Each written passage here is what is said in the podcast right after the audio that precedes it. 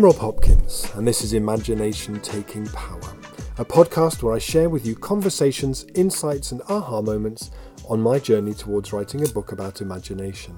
The scholar Richard Sennett once wrote Modern capitalism works by colonizing people's imagination of what is possible if it's the case that our current economic model thrives by creating the conditions that suppress rather than unleash the imagination, and if we recognise that now more than any other time we need a mass re-nourishing of the collective imagination, then where might we spot examples of the economics of the imagination? Eight years ago the economy of Preston was crocked. Then its council decided to take a new approach. Today I'm speaking to Councillor Matthew Brown the recently elected leader of Preston City Council. What Preston have achieved should be a model for everywhere else. Let's have a bit of imagination about how to get out of this mess, he tells me. I last interviewed him in June 2015, so I started by asking him when we spoke just before Christmas, what has changed since then? I think what's the biggest things that's changed is we've got lots of um, indicators how it's been very successful, the, the approach we've begun within Preston. Um, when I spoke to you in 2015, I think it was, um, we just started a couple of years before with the anchor institutions. So we, we weren't at that time totally aware of how um, transformative these ideas were becoming. So it's only two years later when we we went through the books of the organisations again, and we realised that just in 2016-17 alone, there'd been an extra 75 million that had been redirected to Preston-based suppliers. Um, so, and 200 million across Lancashire. So at that time, we weren't really at that state, that stage. We knew that things were happening, but we didn't know uh, how much of an effect it's had. But since then, we've also got the um, University of Central Lancashire have come on board, who are becoming very, very embedded in this culture because as well as buying locally, they're helping us uh, through the SME department uh, incubate cooperative businesses, which is going to bid for a lot of the wealth that's leaking out of the local economy. So they're doing that. They're also doing some fantastic work with drone technology, which they're doing with ourselves and the county council, who are also located in Preston. And that is looking at how to establish a civic drone centre. So basically, that'll that'll mean that um, that the the potential is going to be the usage of drones, which in 12 years' time is going to be a big um, addition to the UK economy in terms of GDP. But they're looking at having some um, some some use for the community. So it's going to be a community drone centre, which itself might be a cooperative, and that might link to um, again to the local supply chain because we've got SMEs that potentially could manufacture the drones because I think they're mainly manufactured in China.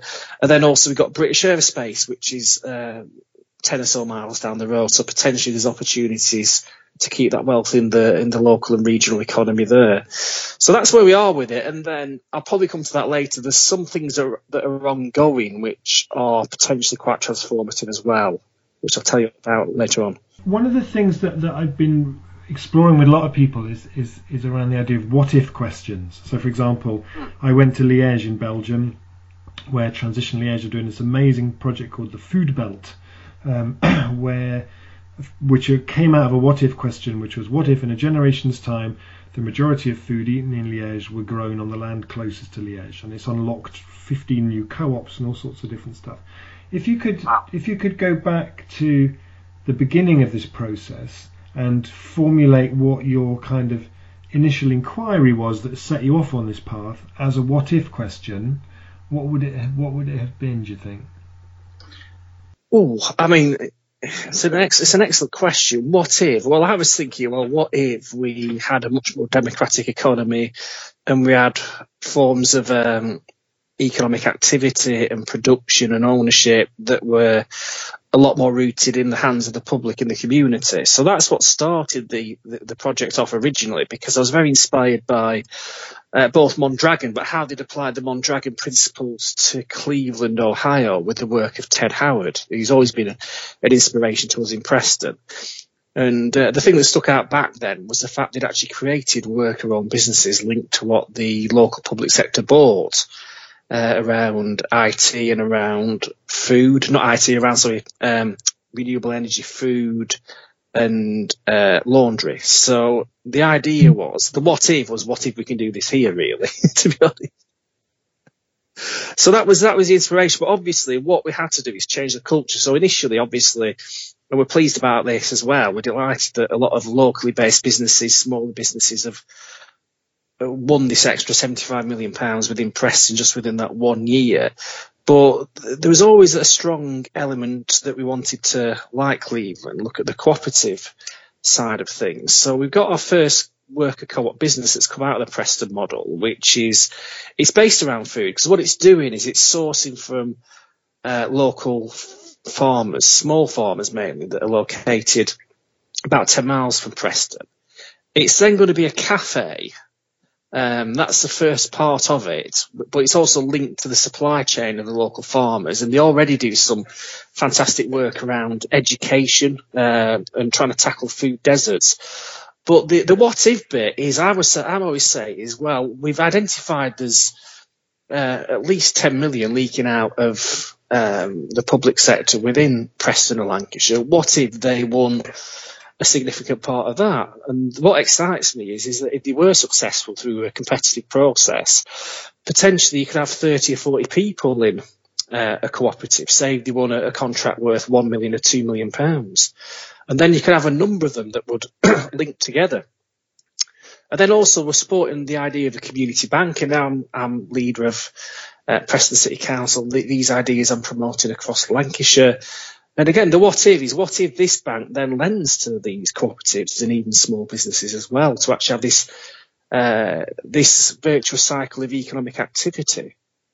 So, so those were the moments. So, I mean, in my mind, there is this can work extremely well, but the the challenge as ever is that when you confront people with new ideas, they're often a bit resistant or they're a bit scared. But what, what we're trying to, what we, what we are trying to achieve with this project is extremely common sense. And we've got to, we've got to be respectful of everyone involved in this because obviously we have a political um, dimension at Preston City Council and obviously the Police and Crime Commissioner is Labour as well. But there's other institutions such as the colleges and the university where they don't have a political role, but they are embracing the inclusive growth agenda.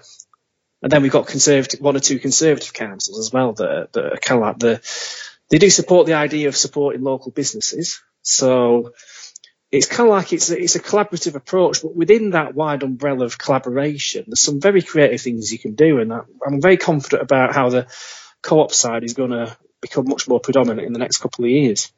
One of the things that I, that I see in places that, that bring this more sort of imaginative way of doing it other than other than business as usual is that it, it, it in turn unlocks more imagination in other people and you get this it, feels like the last 15 or 20 years there's been this downward spiral of sort of negativity which shuts down people's possibilities and then they feel more negative about what's possible and then you know the, the, the possibilities shrink and contract. And actually what it feels like you're doing is pushing it in the other direction where as you open up more things more things feel possible and people feel more imaginative and more positive. and uh, is, has that been your observation?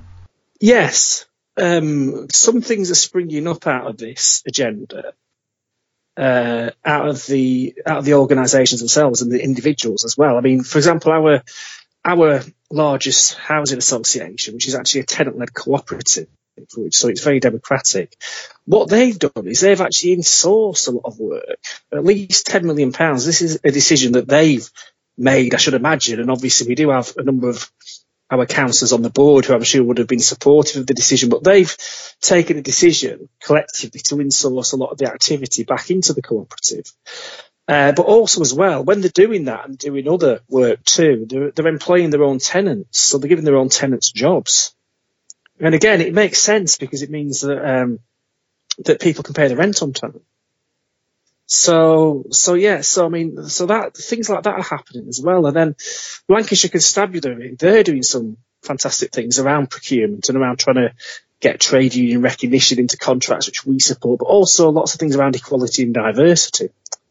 That basically, that you know, that, that any company that they they do uh, commission, the, you know, that they've not actually been found to have discriminated in some kind of employment tribunal that they've been involved in. So, yeah, things like that are happening around that kind of ballpark area, which is very, very positive. And again, this again is, is taking on its own strength now because of the collaboration that we have. So, so things are starting to pop up that weren't things that you've conceived of centrally. Just things are popping up because the kind of the atmosphere is changing, I guess. It is, yeah. It's it's really it's extremely positive indeed. And um, what is positive is that all the heads of our local public sector are very forward-thinking people. And uh, I was a bit scared when I started started doing this because we're not the largest public sector employer within Preston. I mean, we're very significant that we got the, uh, you know, we do have the, legit, the legitimacy because we're the elected city government, so to speak, of Preston. But it's amazing that how we come to them with ideas, and it's not like, well, we're not interested. They really want to help, and vice versa now. And one of the things that I've done a lot of research about is about how when when people feel very stressed and anxious and traumatized, their imagination shrinks. at the part of the brain where the imagination comes from visibly shrinks under those kind of settings.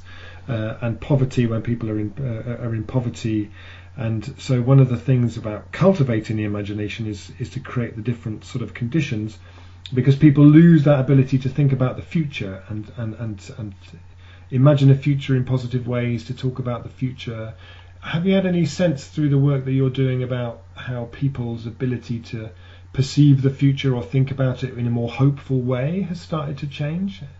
Any kind of observations?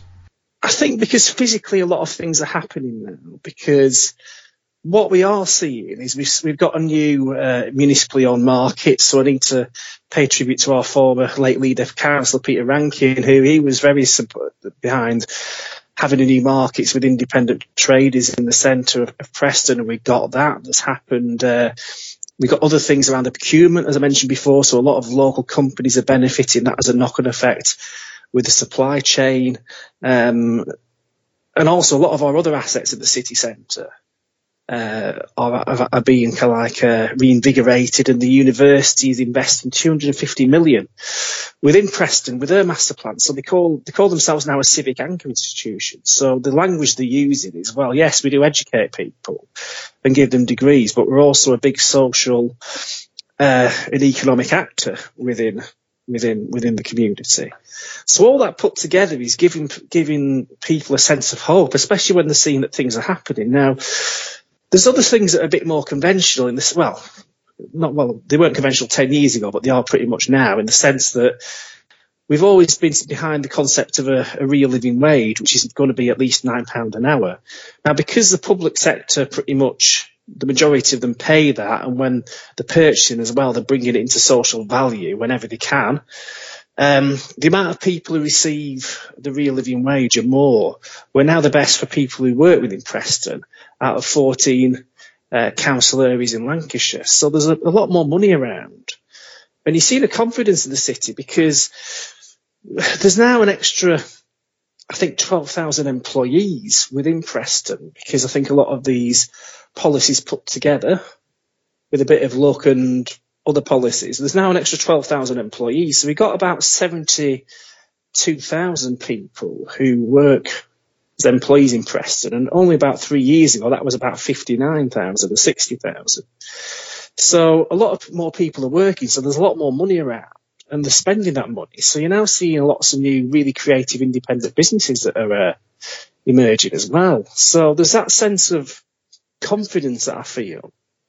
But things aren't perfect here. Don't think about that for any. We got we still got issues with uh, homelessness. We've got issues with child poverty. We've got austerity that's taking place. But there's a sense that despite all these challenges, and universal credit's been in, introduced as well, which is going to be a nightmare, I think, for a lot of people in our community. But there is a bit of a sense that we're coming together, we're improving as a city, because you might have seen the uh, the Price Waterhouse Coopers report from.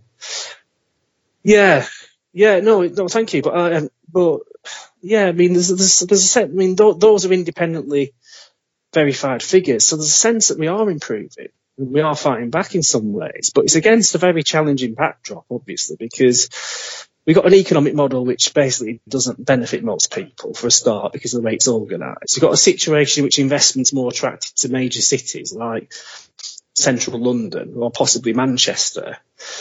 Um, but we've, we've managed to kind of like uh, fight back, really, which is really positive, and take back a bit of control for the people here.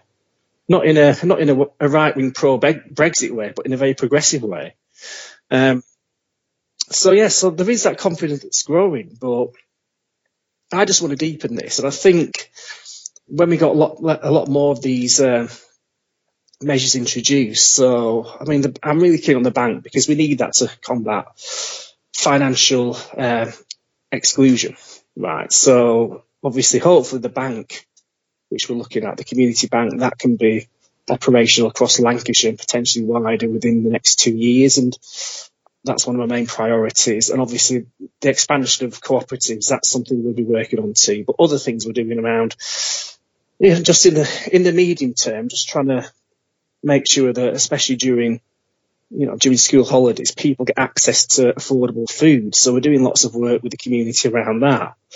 So, so yeah, so we are fighting back and we are doing lots of really good things, which, which is, which is making a difference. But do the community feel it? I think they're beginning to.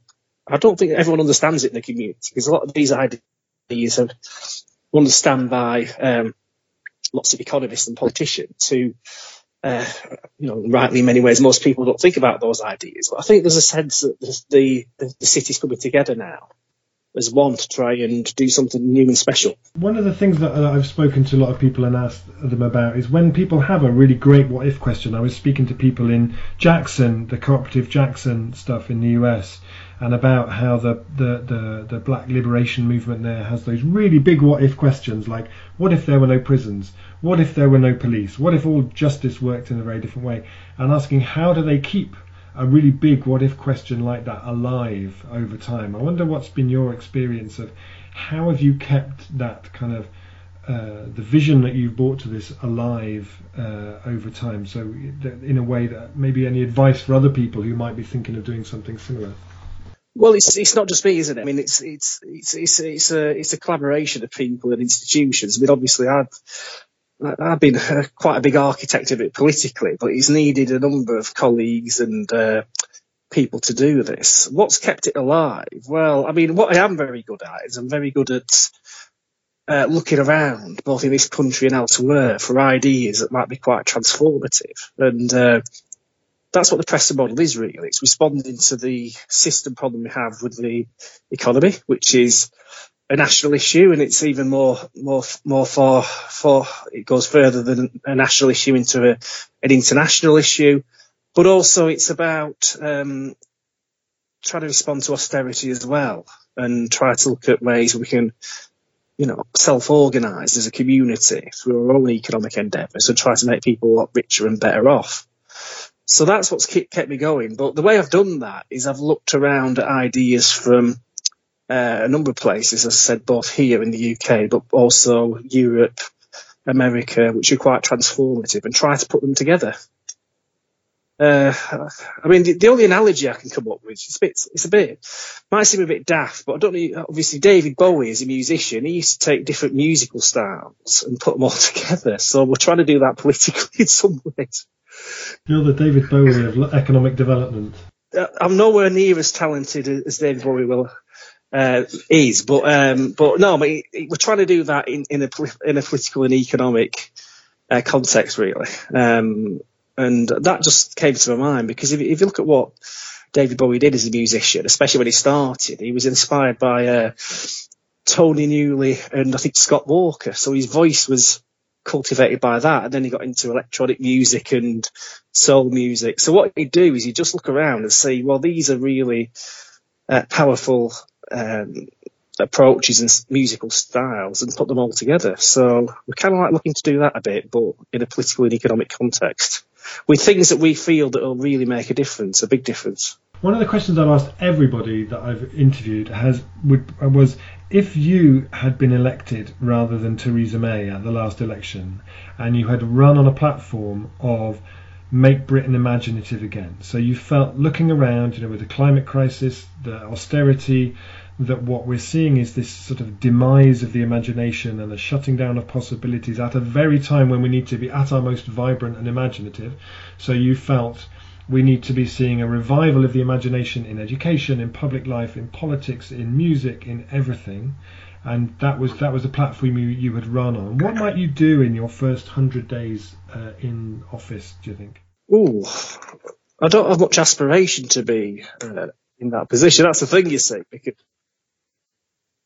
it is, yeah. Because I mean, part of part of me is not is not doesn't really focus on on these things at all. But uh, what would I try to do? Um,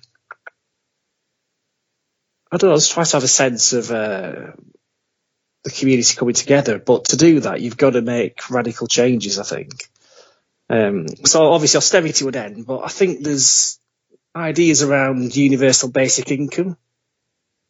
I think there's merit in that definitely, especially if it doesn't devalue work, because I understand the trade union's concerns. But I think things like that would be good to fire the imagination and breed that creativity that's needed and give people freedom in their lives. Because we've only got the one life, we might as well enjoy it while we're here. And instead of working in um, all the time, often getting a little reward for it. So, um, yeah, I'd look at ideas like that, but also try to look at other ideas to uh, democratise economies and put working people more in control of what they do. I think that would be essential. I mean, obviously, more important or equally as important at least is to pour money into the health service, abolish tuition fees, have decent schools, have decent early years education and all the rest of it. But while you're doing that, I just believe that we need this democracy at every level of our society, including in the workplace. Because there's very little of it in the workplace, often for a lot of people, and they're working for other people often who do exploit them a lot, and I think they're very unhappy. And I think if you want to be adult, act as an adult. I think sometimes you've got to give people responsibility. And I think promoting uh, enterprises like work co-ops or employee-owned businesses, it, it, it makes people mature because you've got to take responsibility as well as share the rewards. It's a bit immature just working for a large multinational, which is the same in every town and city. Uh, where if you're lucky, you might have a trade union who'll um, you know, negotiate on your behalf and be able to defend your rights. But if you're not lucky, they, they're basically going to pay you as little as, as possible and give you as few rights as possible. So I think it's a very childish way of, of organising things myself. I think, yeah, and I think, I think we're crying out for a new economic approach now after the 2008 crisis, which has affected everyone and actually led to the austerity that we all suffered. Uh, you talked about you talked about democracy and needing more democracy. I mean, in places like so in Jackson, they've created all these sort of citizens' assemblies, and in Barcelona, they have the neighbourhood assemblies that feed up the ideas for policy and so on. Have, has there been a, a, a, like a parallel reimagining of local democracy in Preston to accompany the economic stuff you've been doing? Not particularly, no.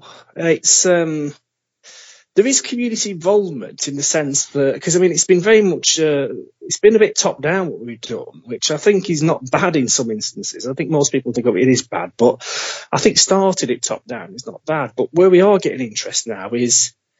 Uh, I mean, the trade unions have always been really supportive, which is fantastic of these ideas within within Preston, the, lo- the local trades council and elsewhere, uh, the churches and the mosques and uh, you know, Hindu temples, organisations like that, they're they're very keen on these ideas through Citizens, Lancashire Citizens, which uh, operates now within Preston, which is really good, and the voluntary sector. So in that respect, the community are involved, but the next step of it must might be uh, trying to give them more of a say over what does happen more directly. Now the difficulty, I mean, I'd love to do that, but when we're facing cutbacks every year, it's just it's just difficult to organise a, uh, a participatory budgeting um, policy when we don't have the money to actually allow them to participate in it. So I think what we're doing now potentially can lead to that participation. Because I mean, if more of the public wealth that's spent is spent with local companies, often small companies, you're getting people to participate in that way. You've had an amazing reaction nationally to what you've been doing. Like you said, you won this award. The Labour Party are all over the Preston model, and Corbyn talking about it becoming policy and so on. Um, what does that say? Do you think about the lack of imaginative ideas elsewhere?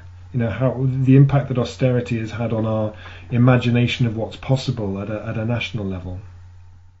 Yeah, I mean, there's interest from a number of places, to be honest. I mean, the, I mean, the whole Preston model work, it does predate the election of uh, Jeremy Corbyn as Labour leader, but obviously, I mean, I'm very much of that political tradition, as you can imagine, so I'm delighted they both see merit in it. But um, yeah, I mean, what's interesting and what fascinates me is that the response you see in American cities like Cleveland or Rochester or Jacksonville, they're not dissimilar to the responses you're beginning to see here and in some European cities, as you say, like Barcelona, because what we've seen is an international financial uh, an economic meltdown.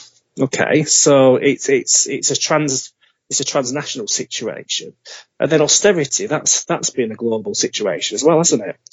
So people are, are looking are looking at these new models in a number of places. So yeah, I mean, there's probably about 50 or 60 different places in the UK that are expressing interest in what we're doing here. Uh, but I mean, they, they, can't all be replicated here. And the Centre for Local Economic Strategies, they're excellent to actually guide places through that because they realise what happens in Preston might not be appropriate for, uh, say, Dudley or Birmingham or wherever it's going to be. But I think the principles of building community wealth, I think that we started here, I think that, you know, they're, they're universal, to be honest, and they can be adopted anywhere. So I'll just leave it at that, to be honest, because I do think there is lots of interesting thinking in different places apart from here that's emerging, both within the labour movement and elsewhere. But I think where we're getting the interest is because we're looking at system change. And I think that's what's, uh, kind of like, excuse me, capturing the imagination of it.